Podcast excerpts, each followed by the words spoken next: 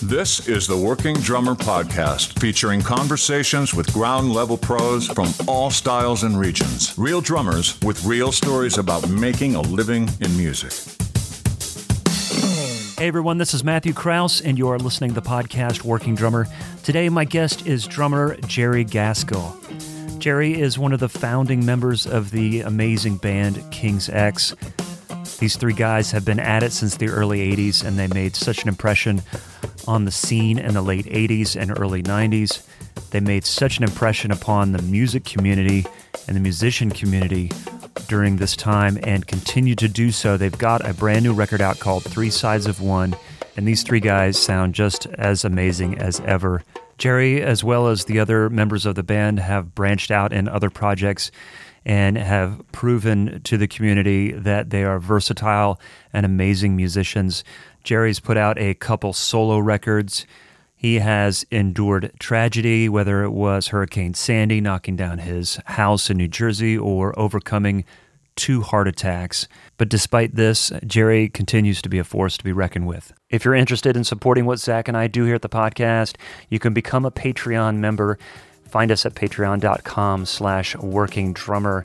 Any donation in any amount gets you access to exclusive content that's provided by our former guests. This content covers a variety of topics, but it's all educational and applicable to the working professional.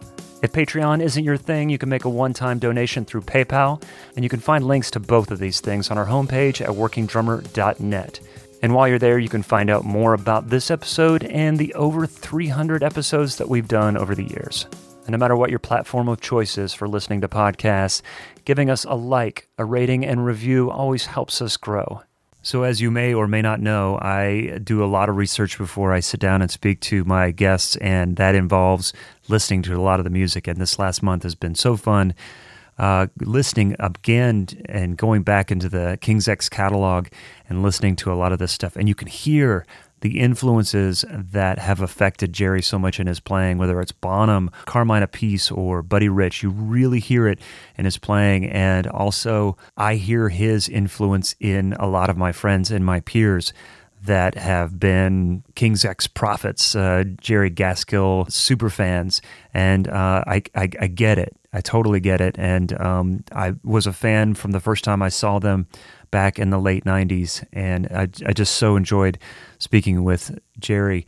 And big thanks to Joe Burkall. Joe has been a big supporter of the podcast and helped make this connection with Jerry. And I just can't thank Joe enough for connecting me with Jerry. And um, so thanks so much for that. But I hope you all enjoy this conversation with Jerry Gaskill.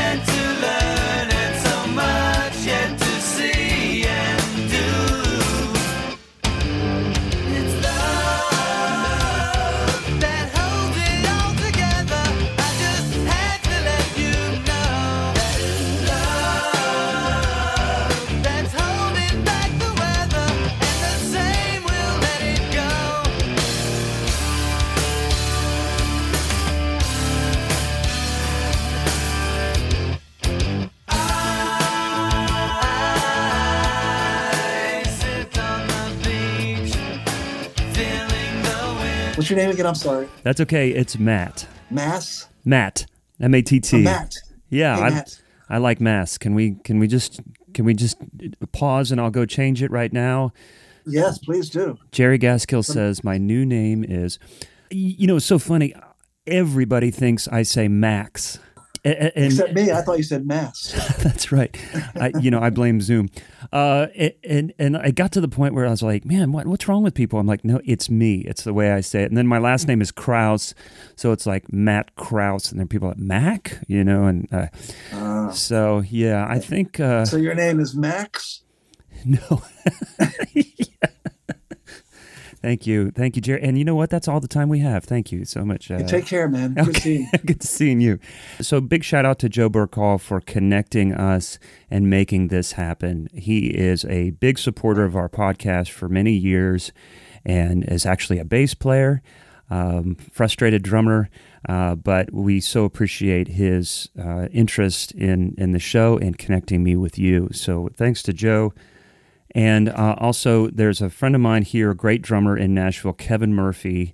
I reached out to a few friends of mine and said, listen, I know you're a huge Jerry Gaskill fan. I'm going to be speaking with him. Do you have any thoughts or questions? I think I know Kevin Murphy.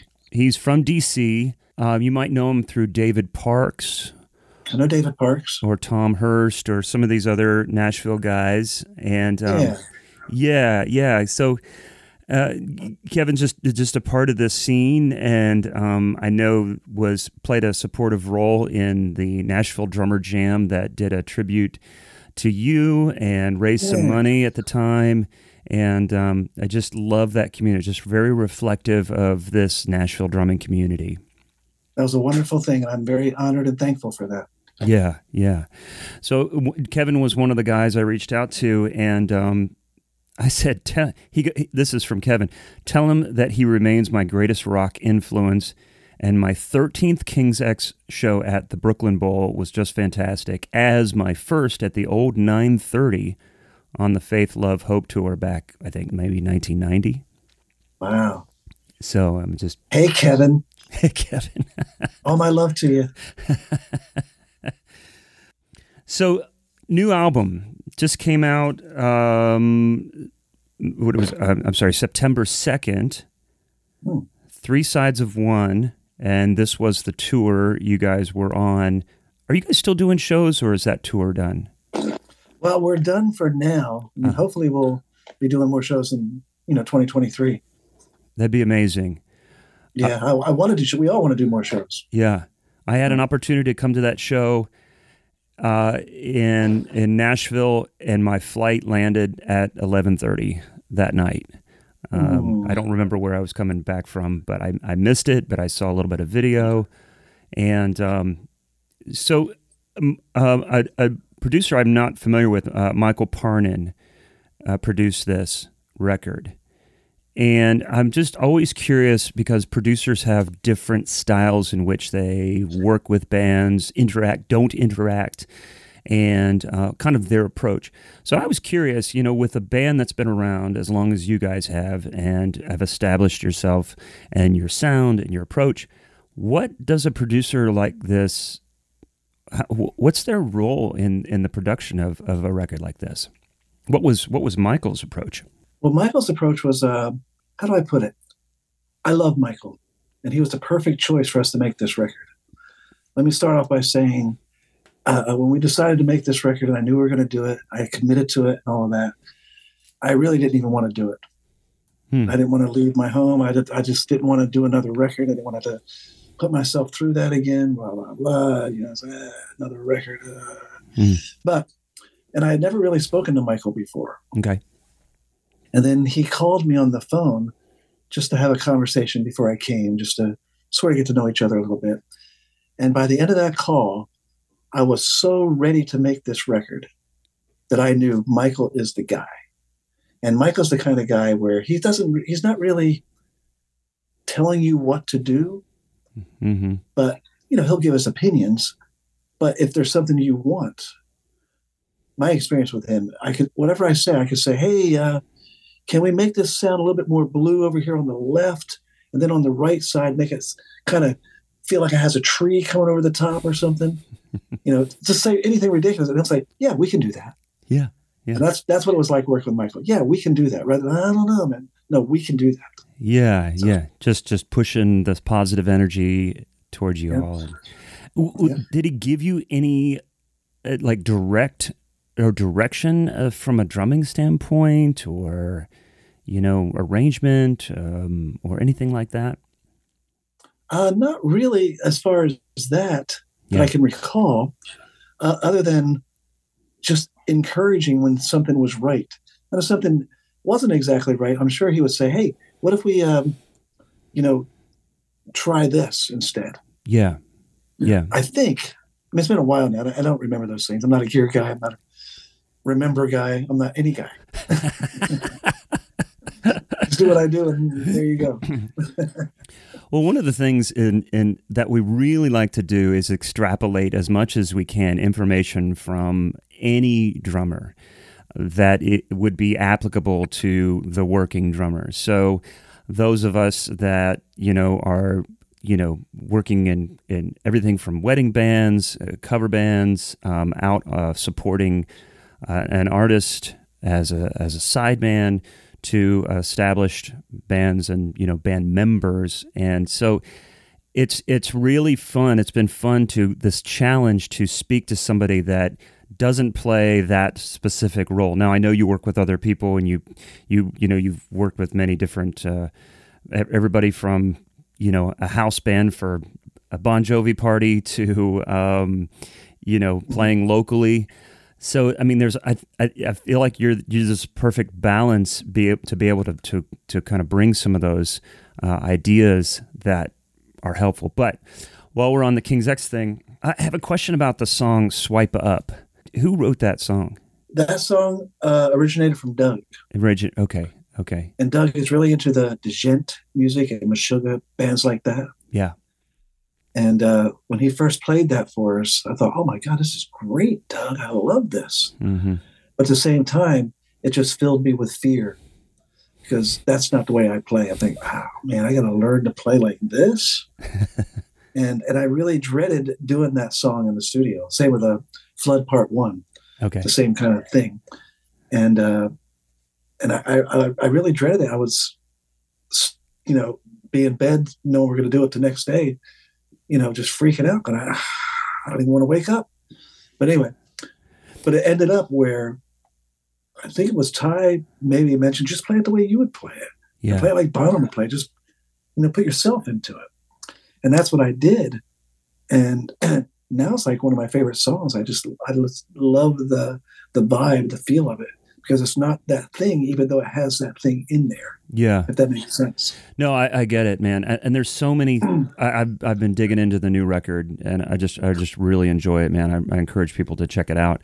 And uh, there's just there's a lot of new ideas that are coming through on this record that you guys are introducing for the first time, and there's a lot of kind of home base, if you will, King's X sounds that that that give us something to latch onto, and uh, it's just it's your drums sound amazing. Uh, the pocket, the swing of your groove is so signature and is captured there. Just r- been really enjoying it. Um, Thanks, man. Yeah, sure.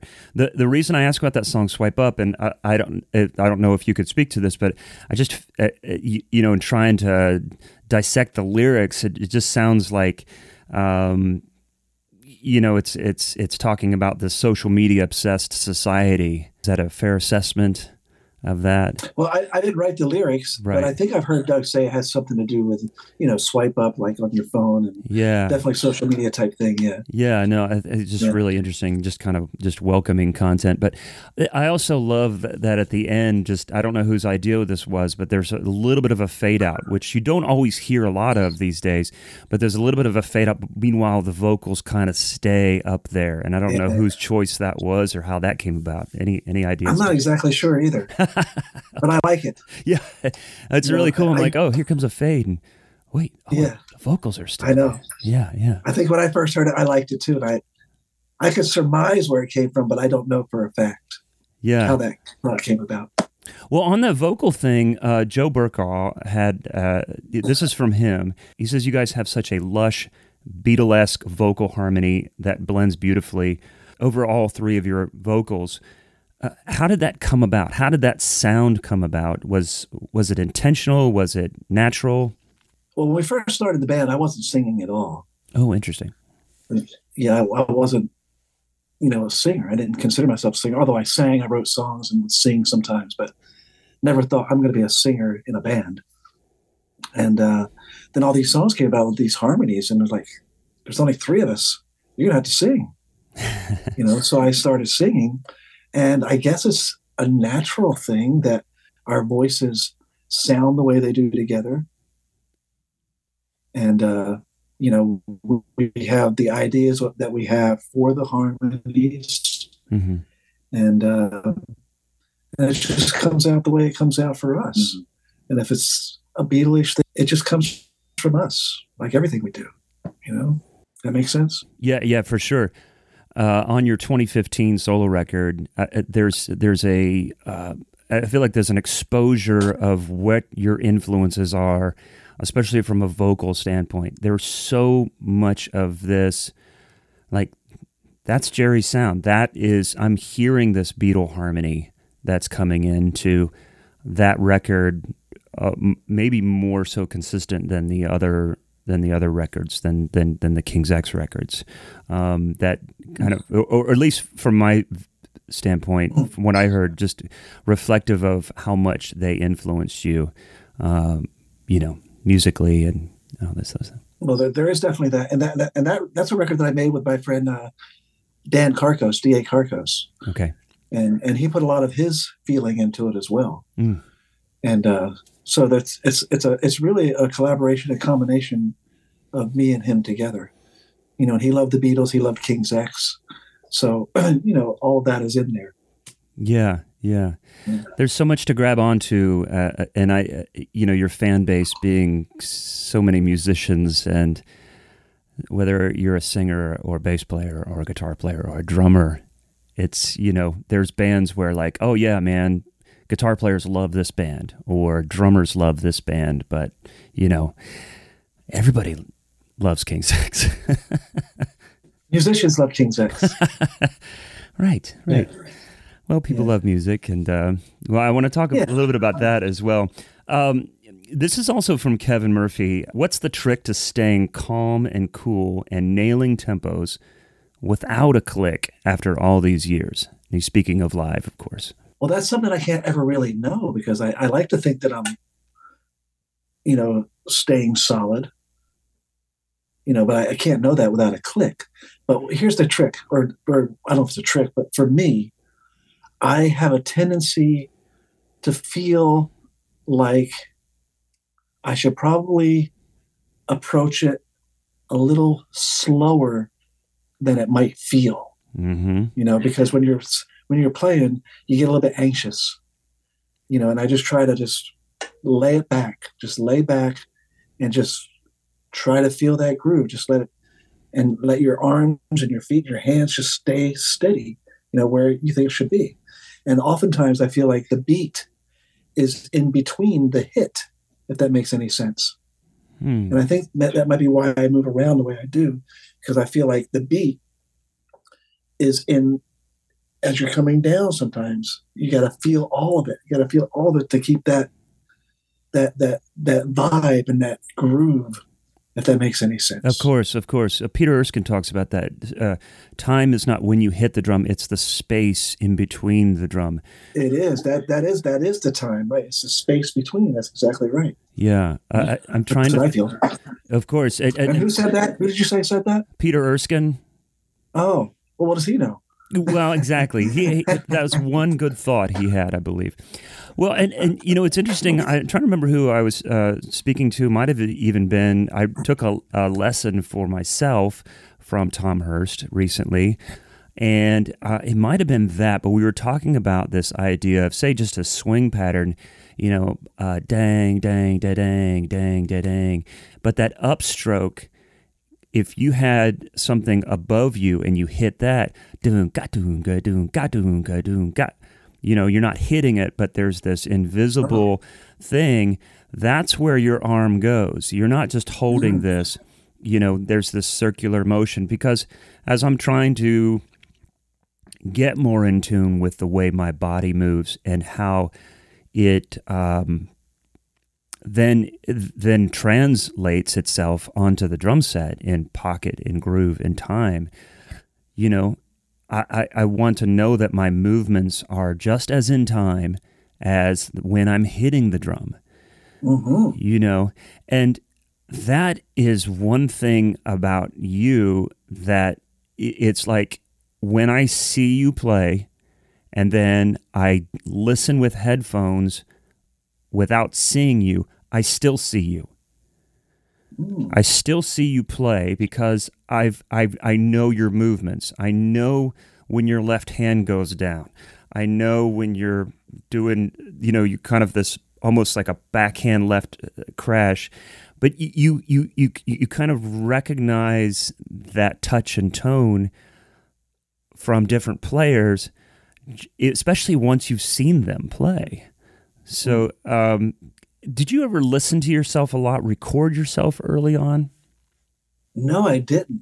Yeah. Not early on, I didn't. No, Mhm. very little. Because early on is a long time ago, and and there wasn't a lot of ways to record. Some, some maybe a a cassette player or like some reel to reel thing Edison for wheel, me anyway.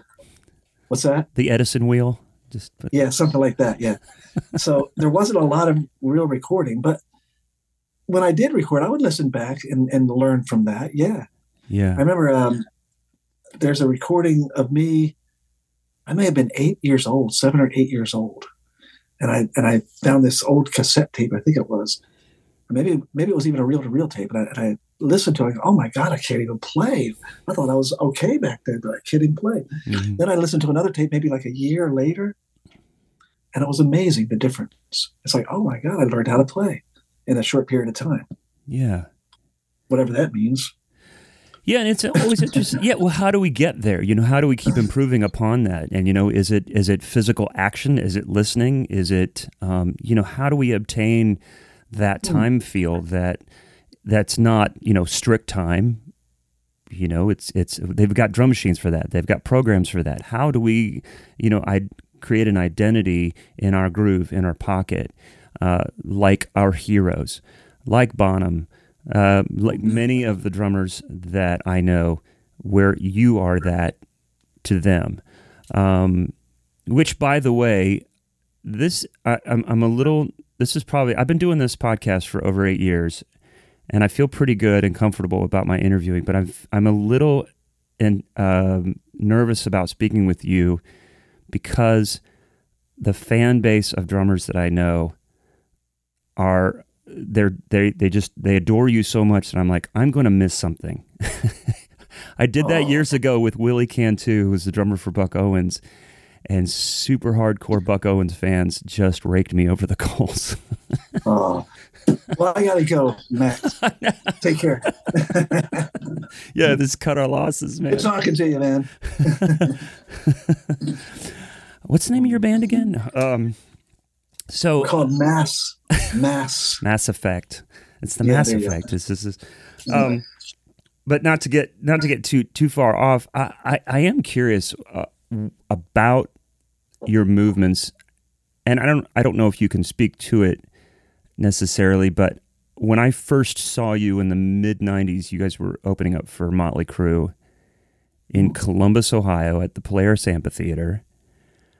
I was I was working for an agency and I was able to get tickets, but I had a gig that night. So we went and we set up and we got sound checked and everything like that. We ran to Polaris. I can't remember who the first group was. And then we watched you guys. And then when your set was over, we left and went and played our gig. Really? we just Oh. like gotta go see. But I had never. That was the first time I saw you live, and the way your hand came down in between beats was something I had never seen before. Can you speak to that in any just maybe why that is, where that came from? Was it did you even think about it or Actually, I don't think about those things. Mhm. I think it all just comes naturally. And it, it was like, um, I'm sure I somehow learned what I do over the years, I don't think it's it's anything conscious. Sure. I think it's just just the way I play.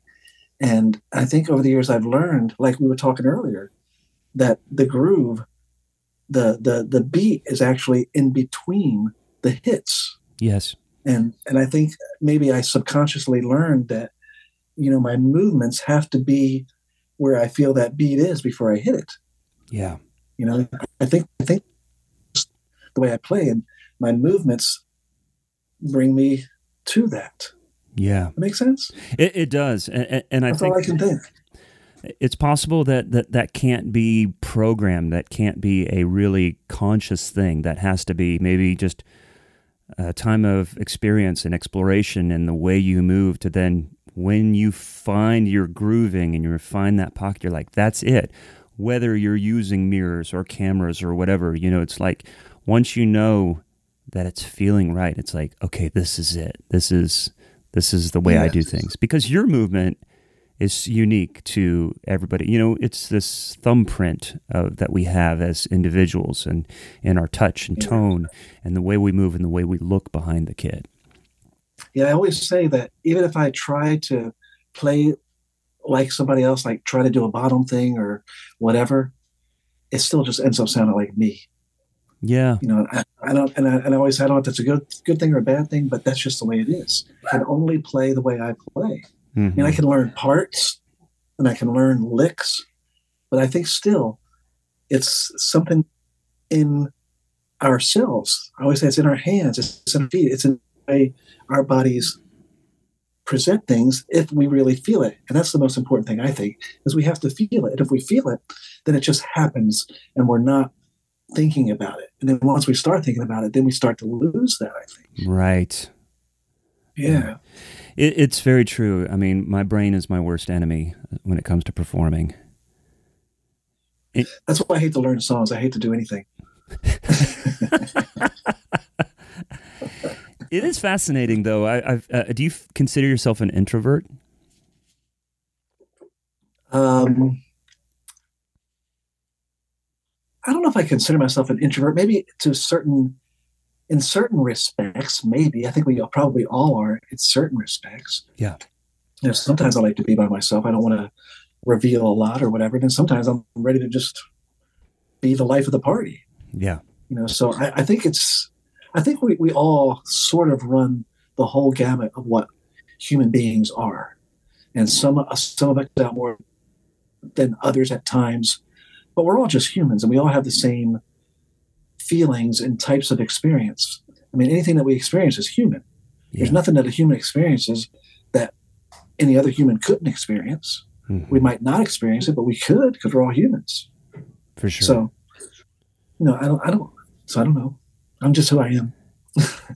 Well, and but it, so much has happened in your life. Uh, some uh, major events have happened in your life that uh, do you feel like that has sh- changed you or shaped you? I mean, this this is completely shifting gears, uh, but at the same time, I feel like maybe this is a good segue in getting into your first heart attack in 2012 and maybe what changed with you at that time or after that. Well, I don't think for me a lot of things are necessarily conscious, mm-hmm. but I know that a lot has changed.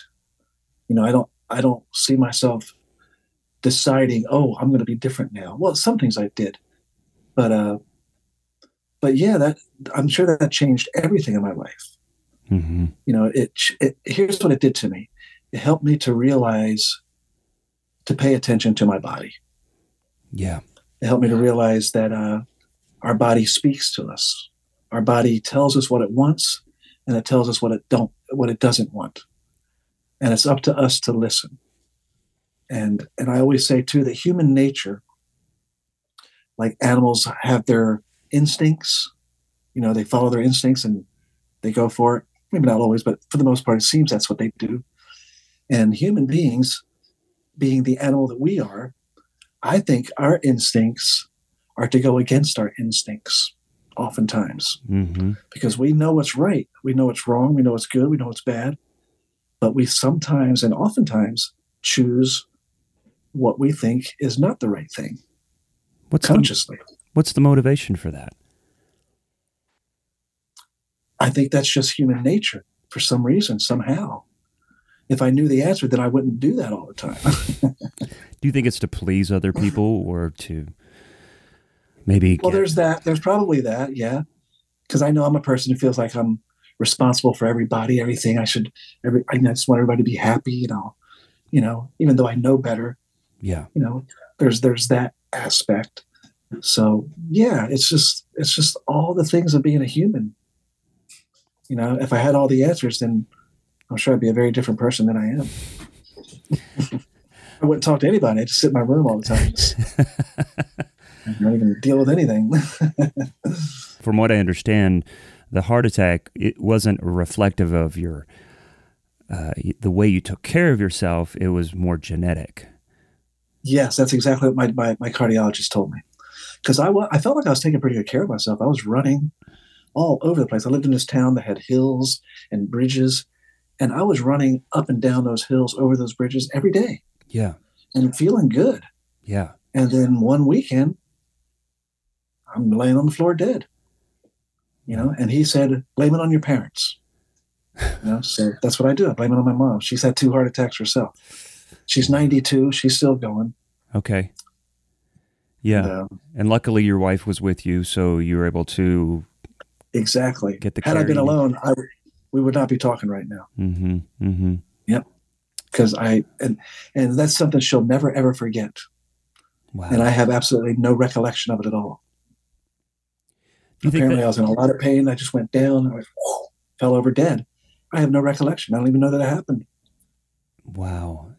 And I But wonder if that. I wonder if that affected just uh, PTSD with that, since you did not experience that. Maybe then you didn't have to deal with uh, any post traumatic. Maybe, and, here- and here's another thing. It, it, it, it made me feel that I learned, and I can't say that anything is true or factual or whatever. These are just things I feel. Sure. But when that happened to me, it made me feel like I had a kinship with death, Okay. almost to the point where I felt death might be kind. You know, when we die, it might just ease us into itself, even if we're like in extreme pain or torture or whatever. Because apparently I was in a lot of pain. Hmm. And then I fell over dead, but I have no recollection. And and had I been alone, I would have entered into death. And I, and I would have entered into death not even knowing. That's what it seems to me. Yeah. That's amazing. And and after after that and and did you see a doctor? Did they say, okay, this is what needs to happen now because we know this is part of your DNA? Oh no, I haven't seen a doctor since. No, I no, I never see a doctor. No. oh yes, of course I'm on a regiment and all that kind of stuff. I mean, Okay. there's certain medications I have to take. I've even talked to my car- cardiologist. Like, hey, can I not just do this with you know diet and exercise? And he said, no, your body does not know how to break down cholesterol, and I am not comfortable with you not taking certain medications. Sure, Yeah. sure. So I do it, and and I also try to watch my diet, and I and I exercise and do all those things. Yeah, yeah. Even the video I saw of you guys playing in Nashville like less than a month ago. I mean, man, you're still going for it, and I'm just like, good lord, two heart attacks, everything. It, it's inspiring, man. Uh, I'm I'm 51, and I, there's times that I feel like, and I, I and I'm I'm I'm working with a trainer. I'm you know I've always been trying to take care of myself in some fashion or another, so I can perform. So I feel like it's such it's so inspiring to see you guys play and seeing what you're doing. Well, I'm glad. Yeah. I'll tell you though, before we went out on this tour, I surely wasn't feeling that way. I'm thinking, oh my God, can I do this? Hmm. You know, because it's been so long since we played. It's been, you know, the whole pandemic, the whole thing. It's like, what, two and a half years before we ever did a show again, even played together. Yeah. And I was so nervous. I was thinking, oh my God, I think we all were. Yeah. Can I even do this? Am I going to have the stamina? Can I do it? And as soon as we got on stage, I was like, oh my God, I can do this. this is who I am. This is what I do. That's What have I right. been thinking? yeah. Did, did you spend any time just kind of getting things back up to speed? Well, I, I learned songs. Yeah. Okay. You know, you know that that's all I did. I don't. I, but I never rehearse. I never practice on my own, or unless I have to learn something. Yeah. Yeah, I never just go down there and play the drums just to say, "Oh, I got to do this." I don't do any warm ups. I don't do any paradiddles. I don't do anything. I just play the way I play. Mm-hmm. You know, And I get the impression that the band is kind of the same way. Like, I think so. Yeah. yeah, we're just going to go and do. I, I, I'm curious to know in watching you guys watching live video, knowing that you aren't on a click. Now, there's only three of you, as opposed to try and wrangle cats with a stage full of musicians that all feel time differently. Y- y- The, you guys feel things very much. I mean, just it seems like just the time feel is so strong amongst everyone, and there's that thing. It's more than just the drummer's responsibility mm-hmm. for time and groove and pocket, and it's so beautiful when everybody is working together. Uh, and it, was that ever? Uh, did, did that ever need addressed? Uh, was that was that always kind of a, a thing that worked well for you guys? Well, I think when we first got together, when we first started playing, it, it just felt great. Mm-hmm. We're thinking we all thought this is the band. These are the guys I want to play with. This is great.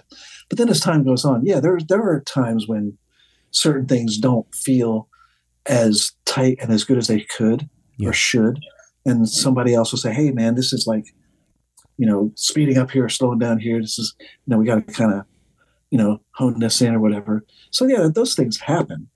But I think what has happened throughout the years with us is that we feel somehow what each other feels at the time. And so even if it's not maybe technically right in the pocket or you know where it would be if you had a click on it it feels that way because we're all playing it together yeah and i think that's the most important thing i think that's even more important than if you were playing everything exactly to a click in time yeah you know because that's where the feeling comes from that's where the you know the uh, nuances i think that's a good word or or your the expression of yourself that's where it comes from and i think a lot of our favorite bands are that way. Led Zeppelin, the Beatles, you know, they were all that way. Are you speaking of like day to day? Like, man, Doug, he didn't sleep well last night and was going through a, a rough week. And this is how we're feeling it today. Mm, I don't know if I'm thinking so much that. Mm-hmm. I think as time went on, we learned, we were learning about each other. Okay. You know, in the early days and as it's and as progressed to where we are now, we've been together over 40 years. Hmm. We've learned about each other to the point where even if we are having a bad day, we still know how to lock in together. And if somebody's like in a bad place, yeah, most likely we'll lock into that bad place rather than trying to bring it back around to where maybe we think it should be. Sure. Does that make sense? Yeah, I think that's what keeps us in that place it sounds like there's some some give and take. Some I'm here for oh, you. Oh, absolutely, absolutely give and take. Yeah, and you know when you're on a stage, stages are always different too. Right. You know, oftentimes you'll hear a slapback or you'll hear something, and you you feel like, hey, this is where I'm playing, and next thing you know, somebody else is coming in at what sounds like a completely different time. Yeah. And we're going, oh my god, I got to stick I know this is right. So you just kind of try to stay there, and we're all hearing different things, and hopefully, you know Uh, are you you guys are using ears, right? No, we used to, but we don't anymore. Just using you know wedges, monitors. Oh, really? Now you're using yeah. monitors. Yeah, we did for a short period of time using ears. Yeah, it just it sounded great. I thought the, the the vocals were better. I hear everything, but it just felt like we weren't connecting with the crowd anymore. It didn't feel like rock and roll as much. Yep. And so now we just went back to monitors and, you know, just deal with it sounded horrible, but you know, we we can, you know, feel the connection. The trade off to connect yeah. with the audience was more important. Yeah. Yeah. I think so. Gotcha. I, I I, did some touring with a band recently, and, and there would always be crowd mics set up. And yeah, we tried that too, but it's just not the same. Yeah, yeah, yeah. I, it's interesting. Yeah, I, I guess uh, playing a supportive role in, in most of the gigs that I do, I, I'm I'm trying to connect with whoever I'm supporting on stage, you know, as far as who's writing the check and how you know I, I care less about the audience than I do. Oh, you get you get paid? Yeah. once, once I did. Uh, you know, it, once you did. I, I, I, guess uh, I, my, my responsibility is is less to the audience. Maybe it shouldn't be. Uh, maybe I would it would be my my interaction would be more interesting and then it would be reflective on stage. But I, you know it's like my first allegiance is is to the musicians on stage. But with I, I see that responsibility or that that the joy that comes from connecting with the audience. As an artist as you know one of th- three equal members of of of a, of a band that is like you guys are on there each doing your thing to you know express yourselves in a way that is different from you know a, a, a sideman or a musician doing something. I, I'm, I'm kind of getting messy with my words, but you, you know what I'm saying. I think I do. Okay. And I think, uh, and I think the connection with the audience, at least for us, it comes from the fact that we're playing with each other. Yes. You know, and then the audience feels that, and then that comes back to us, and then and we're just giving back and forth like that. Right. Right. Yeah. Yeah. Yeah. Um, have you learned about a band or a drummer or another musician or an artist that has been inspired by you that you've been surprised to hear about? Mm. Uh, I hear from a lot of people that they were inspired by us. That it it it truly does baffle and amaze me, and I'm honored by it. Mm-hmm. Yeah. Um, uh, you know Kurt Mascara? Of course. He called me on the phone once, and he told me he listened to the Dogman record, and he said he said after listening, I had to call you, and he said, "I just want to drink your bathwater." I'm going, Kurt Mascara, what are you talking about? You know, you're like one of the greats, and I'm just this guy. You know, and like, I got a text from Carmine Appice one day. He said, "Hey, I was listening to that song, Don't Care." He said, "That is really great drumming." He said, "That's my kind of drumming." And Carmine is one of my heroes. Yeah, yeah. You know, and it's like, you know, how does that happen? Um, uh, uh, what's the, what's the guy's the guitar player from the Police? What's his name? Andy, Andy Summers. Summers. Mm-hmm. Yeah, he got in touch once and said, you know, I correspond with him a little bit. He's just a huge fan. You know, and it's just amazing. We we meet people all the time. It's it's just crazy. Yeah. I don't even know how to think about it. yeah. I know you've been connected with Gregg Bissonette as well, and he's been. Oh yeah, Gregg's like one of the greatest drummers of, of all time. Can do anything, you know, and he's called me his hero. Mhm. I'm going, Gregg, come on, man. Gregg, come on, man. but I don't know. I, and the only thing I can think is it's because I just play the way I play, and that's something that can't necessarily be copied or duplicated or something. That's the only thing I can think. I don't know if that's the truth, but that's all I can think is that there's. It's because I only play the way I play that it, that it, that inspires people. I don't know. For sure. For sure. When you thought about being in a band when you were a kid, and then you actually were in a band, what was the difference? Like, we all have this vision of what we think the music industry is going to be like, what being in a band is like, and how great it's Mm. going to be. Then there's the reality. Well, for me, I've been playing in a band since I was probably seven years old. Mm-hmm. you know, I formed a band with my dad and my brother. We were called Jerry and the Knights. And we played, you know, lodges and different parties and things like that. Played on a float once. But so for me, playing in a band has always been something I've done. Yeah. And uh, it's, it's, you know, it didn't seem foreign to me. Uh, and it's not really a lot different than what I thought it would be, I don't think, because it's just what I did. I, I, I, didn't, I never really thought about it like that. Okay. But there was a band I used to go see when I was like 12, 12, 13, maybe. This local band, they were like heroes to me. They were called Frog Ocean Road. They were they were like the Beatles. It was like, oh my God, these guys. I remember talking to the drummer one time, and I was like, oh my God, I'm talking to Eddie Superman, which that was the drummer's name. Yeah. And and a couple years later, they asked me to join their band Nice. and I became the drummer of that band, and that that felt pretty incredible that I am now in the band of my heroes. You know, but still, that that kind of felt natural too, though. Yeah.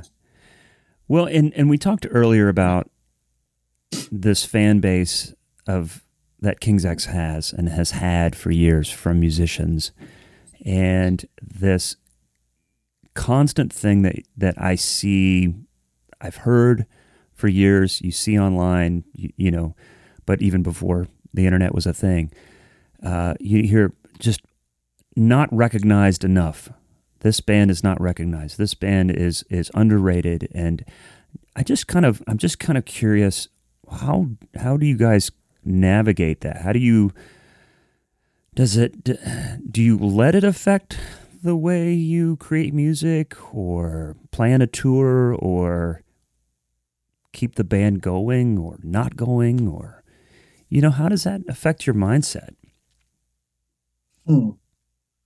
well i don't know that necessarily affects what we do um, it might affect our mindset in that you know all the all the people that we know and love and they love us have all gone on to make lots of money and very popular and all that. And that's the one thing we never did was make a lot of money. Mm-hmm. but at the same time we have a career. You know we've been able to have this career where you're saying things to me like you just said you know which is which is something to be very thankful for. And i am thankful for that. And i've often thought had we had like a this big hit from the start made millions of dollars we wouldn't even be together right now. Mm. you know we would have just all just disbanded and went off our own ways and said i don't care anymore about this. I, i'm fine. So we've been able to continue playing and making music and we're going to continue to make music the way we've always made music. Yeah. We are the benefactors of this yeah, man. I guess. Yeah. We just do what we do. And yeah. I'm thankful that anybody takes the time to listen to it. Yeah. It'd be great if the if the whole world did. i am I'm, I'm definitely willing to find out what it'd be like if the whole world Maybe I'd hate it. Yeah. Money doesn't buy happiness. Try me. Let's let's see. Let's see. Yeah, let, let's find out. I'm willing to find out. If it doesn't, then I know where happiness can be then, and I can just do it with a little bit of money. Thank How you.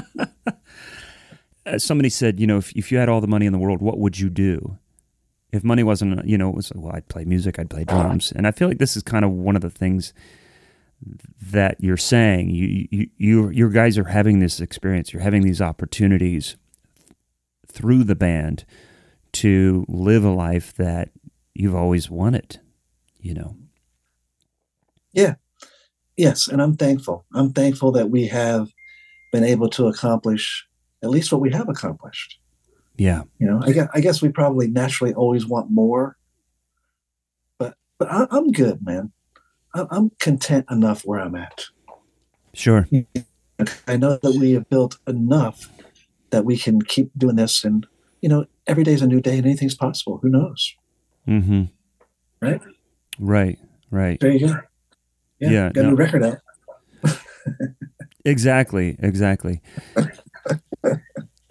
I, I wanted to bring up something, and, and you know, anything, and I edit and post anything. Um, you know, probably edit most of my yammering. Uh, but I wanted to bring up something uh, from Joe. I thought this this was interesting, um, and if you could speak to it, and if if not, we could move on for sure. Uh, so Joe wrote, uh, they were lumped into the Christian rock genre early on, yet never wanted to be a part of that world to begin with.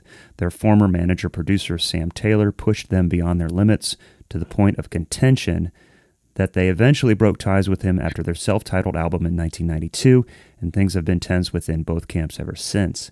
So my question is, uh, how did this experience uh, affect the trajectory of the band, or change things, or not change things for y'all? As far as the whole Christian world goes and all, I mean, we all came from the Christian world. I, I, I, wouldn't, I won't deny that.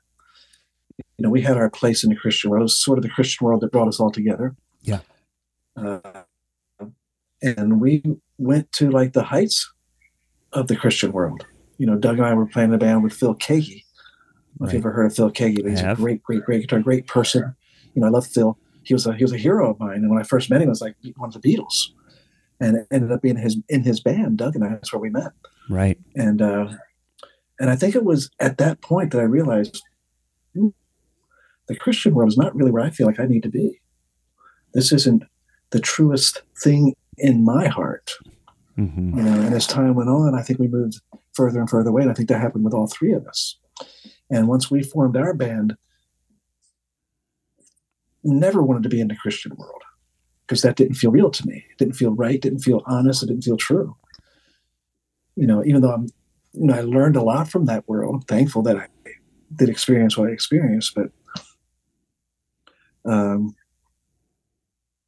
does that have anything to do with what you asked me? uh, somewhat, but it, it does lead me to a faith journey that uh, that I think that some of us go on, and and maybe we'll kind of take it a little bit di- different direction, but you know, the, the, the Christian music industry is huge here in Nashville. One of the first bands that I ever played in was a Christian band in high school. Um, but I saw it as an opportunity to work with good musicians and to play music. I just happened to be a Christian, and this was the first one of the first opportunities I had to work with with with a great band that had had gigs, and I didn't care where it was, or you know, I was probably 16 or 17 at the time, but I I I, I relate to what you're saying because I, I didn't feel a connection uh, the responsibilities that went along with that in my faith journey just didn't match. And um, the idea of working with a band that was not a Christian band or whatever, I didn't feel like it was a threat to my faith journey, to what I believed, to how I wanted to live my life. Um, but other people would push back on that. You know, man, if you're going to play bars, if you're going to do this, if you're going to say this word, if you're going to say that, you know, it's it's it's not reflective of Christian ideals. And I'm like, I don't think that is what we need to be worrying about. And um, I'm curious to know, maybe based on what Joe's statement or inquiry is, we could talk a little bit about maybe some of the pushback you got from the Christian community that maybe was reliant upon King's X being their band. Like, no, no, I listen to this Christian band and this Christian band and King's X, and because those guys are a Christian band. And then, did you guys feel there were uh, any any pushback from from your fan base, from agents that were trying to book you and do different things like that? Well, I think along the you know throughout the years, the whole Christian idea in some ways, I think it hurt us. You know, because you know once you get the Christian label on top of you, then it's gonna it's gonna alienate people. It's gonna make people, you know, feel that they're the outsider or something like that. Mm-hmm. And that's exactly why I never wanted to be any part of the Christian world. You know, because it's just not true. It's just not real to me. It's not what life really is about. It's a it's a it's a it's a thing. It's a it's a section of people's lives. Yeah, if that makes any sense. Of course. And uh, I mean, I'm thankful that I I I got to to know and learn about the Christian world, learn about, about, about a lot of great music. You know that I would have never known had I not been in the Christian world. Like Larry Norman, for instance, one of my favorite artists of all time. Larry Norman, incredible. Some of my favorite music mm. you know, Phil Keaggy, people like that. But um, yeah, and as time went on, I just, it's just, you know, I, it just didn't feel real to me anymore. And and and being in that world, you can just why it doesn't feel real. Mm-hmm. You know, I mean, to me, Christian. I mean, the values of Christian, the true values, are great, I guess. But the reality is, uh, Christians in my experience, be the first person to lie about things in order to get their point across. Mm-hmm. And to me, to lie in the name of supposed truth, you know, what what what greater abomination is there than that? And that's what seems to be the overriding, you know, theme of the Christian world to me, whether people realize it or not, or want to admit it or not.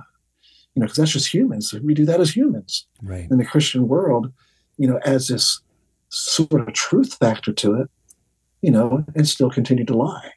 I mean, it just doesn't make sense. We just have to be ourselves. Right. You know, I mean, if we want to, we want to be Christian, if we want to talk about that, I mean, it's recorded. Jesus himself said the, the, the kingdom of heaven is within, right? Yeah. There, there's the answer right there. Are you like anybody else? Yes, we're all like everybody else, but at the same time, we're all completely individual. Yeah.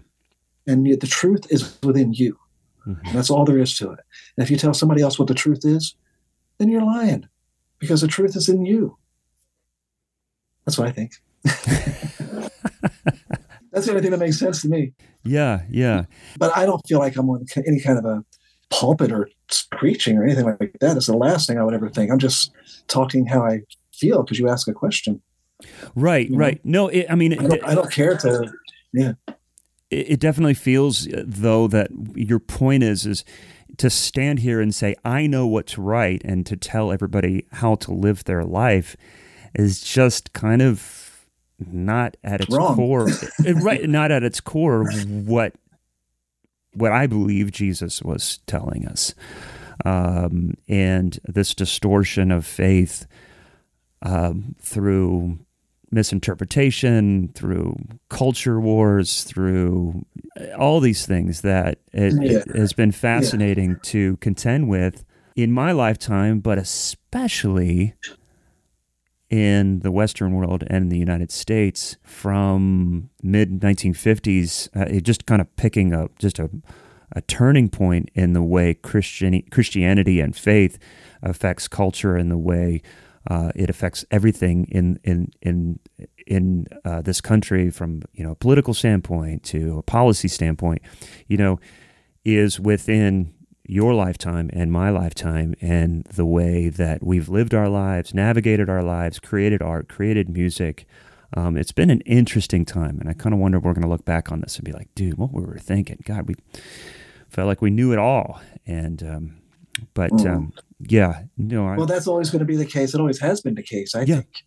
You know, uh, religion and politics, the two things that are supposedly most for the people to bring people together, are the two things that break each other apart more than anything in life. right, That's the irony of being a human. Again, our instincts are to go against our instincts. That's just the way it feels to me. You know, Yeah. politics, religion, the worst things in the world to me. yeah, But that's just the way it is. And that's what we learn from. That's what we have to learn from. That's what we're taught. And we have to dissect it. We have to figure it out on our own. You know? And if you believe something, then that's what you should go for, Mhm. whatever that is. Mhm. I think. If you believe hey, go for it. If you believe something else, go for it. If you believe nothing, go for it. You know, you got to find it within yourself. You know, it's just, it's just, it's just the worst thing that there is that Mhm. to be a human being.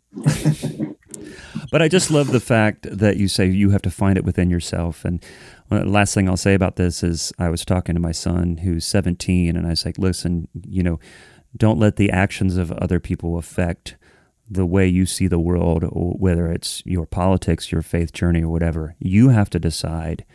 Uh, but to, to but to to hang your coat on something that a group of people say or someone says, just doesn't hold water. You have to decide. You're smart enough, you're wise enough to make those decisions on your own, you know, and that's right. what's going to separate you from people that will follow just anything, you know.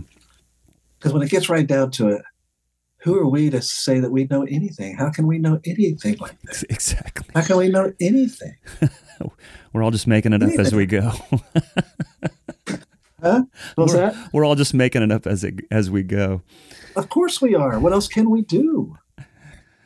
What else is there? We don't know these things. We know certain things, I guess. but when it comes to, you know, death, for instance, Yeah. you know, and religion, that's they have the answer on death, right? We don't know anything about death. Mm-mm. Nobody does. Not one single human being knows anything about death at all, other than death is when our bodies stop working Right. and they don't come back. Right. Right? That's death. And you've And got nobody has ever experience. done that. Not really. I mean, to a certain extent, Yeah.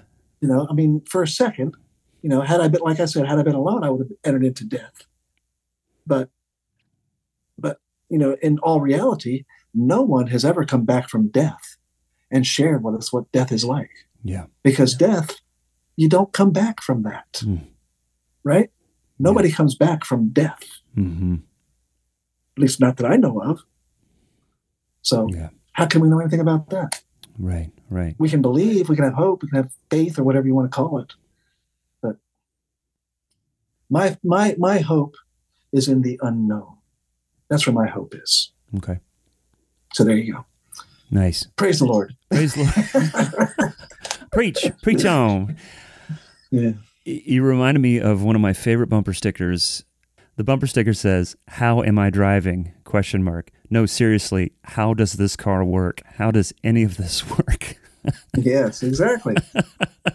like something you'd see on a on a commercial vehicle, but the, you know, like how's my driving? Call this number if I'm, you know. But right. I just love that. How am I driving? How is this? How in God's name? God, every time I fly, I'm like, how is this working? Good Lord. Yeah. Um. But those are the kind of things we can know. Oh, uh, yeah. What science? Some, somebody knows that stuff. Jerry, are you talking about science here?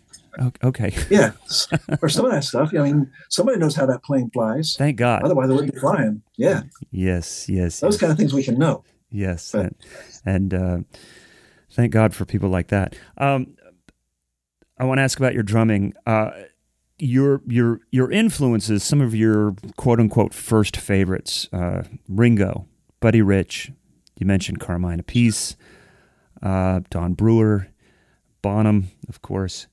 Uh, any drummers in recent years that you've found inspiring? Oh, there's so many. I mean, I hear drummers. I was watching um, The Voice last night, which is, you know, it's what it is. Mm-hmm. It's just something to put on. But I, but the drummer on that show, I really love. I think he's really great. I think I think his name's Nate Moore, and he, and he and, I looked him up, and he's played with a you know a good friend of mine, Raphael.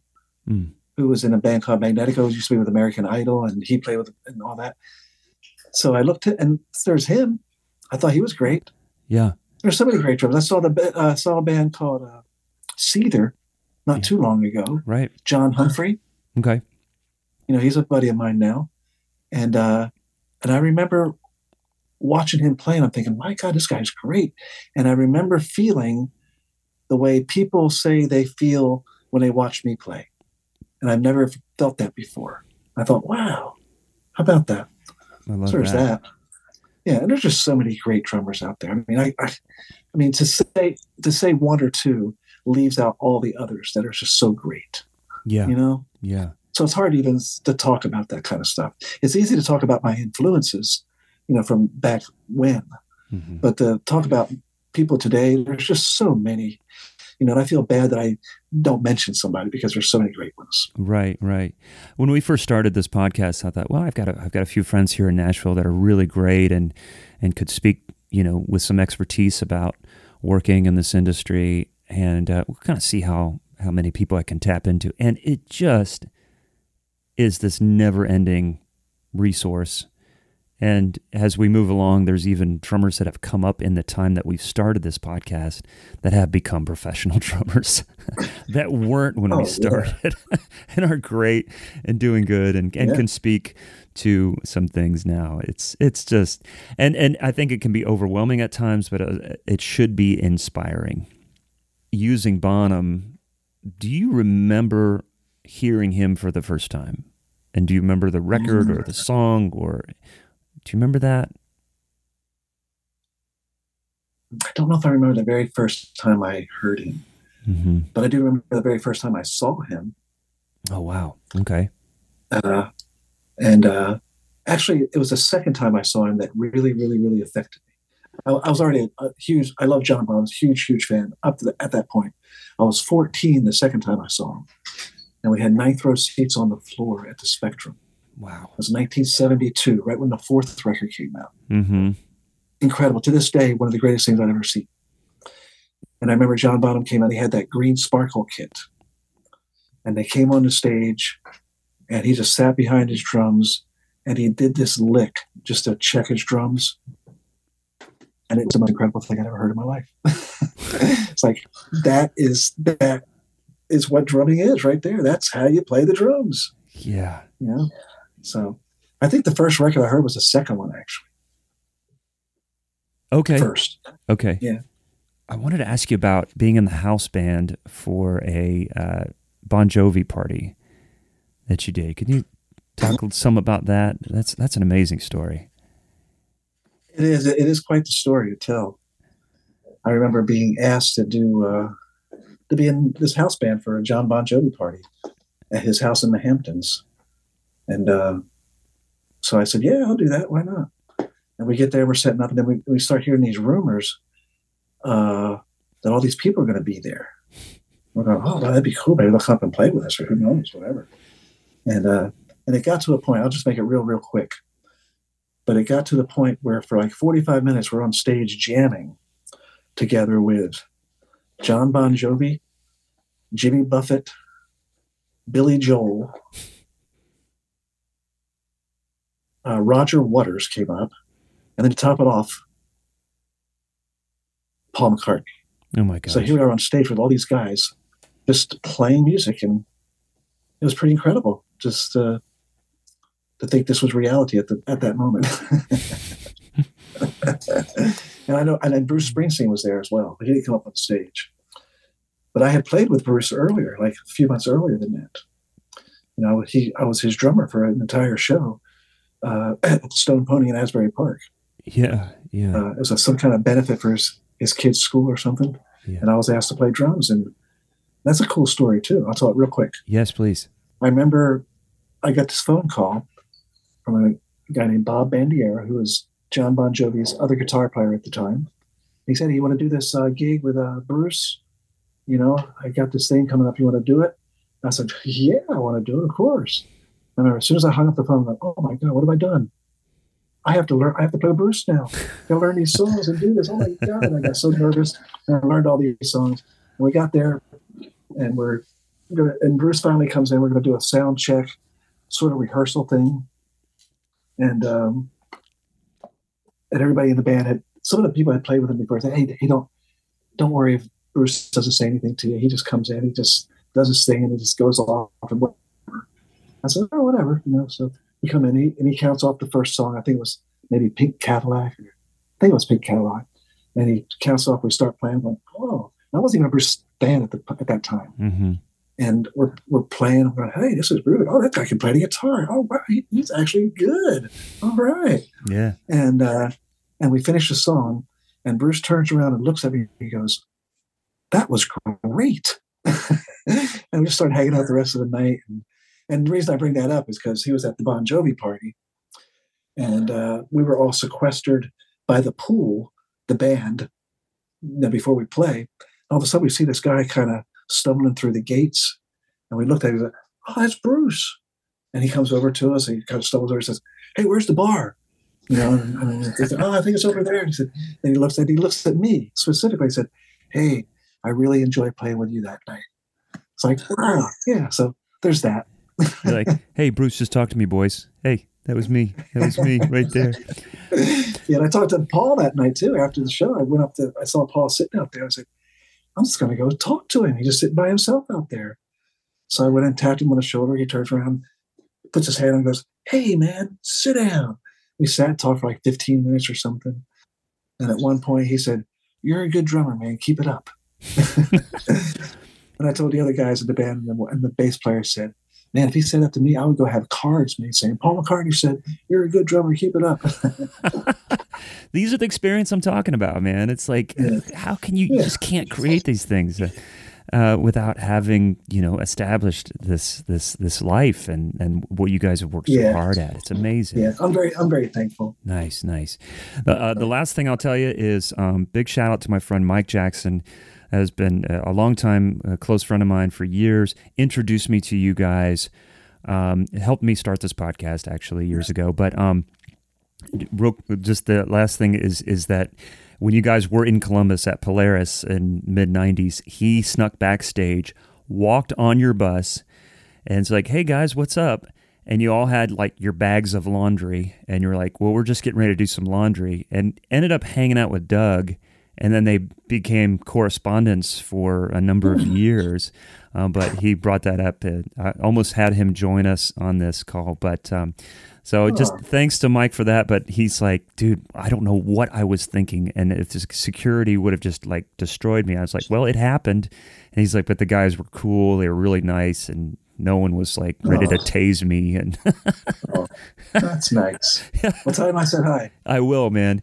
But Jerry, Right man, thank you so much for taking some time out for us. Sure, man. Um, It's been a pleasure to meet you, and I've so enjoyed just digging into your story and uh, listening to a shit ton of King's X the last uh, last month. And um, Well, thank you, man. More so. My pleasure. Yeah, thank you. Well, I'll be in touch. We'll let you know when this posts. But for Right now, on. keep in touch if there's anything we can do for you. And um, hopefully see you around again. Right on, man. Take care. Thanks. Take care. Bye bye. All right. See you, man.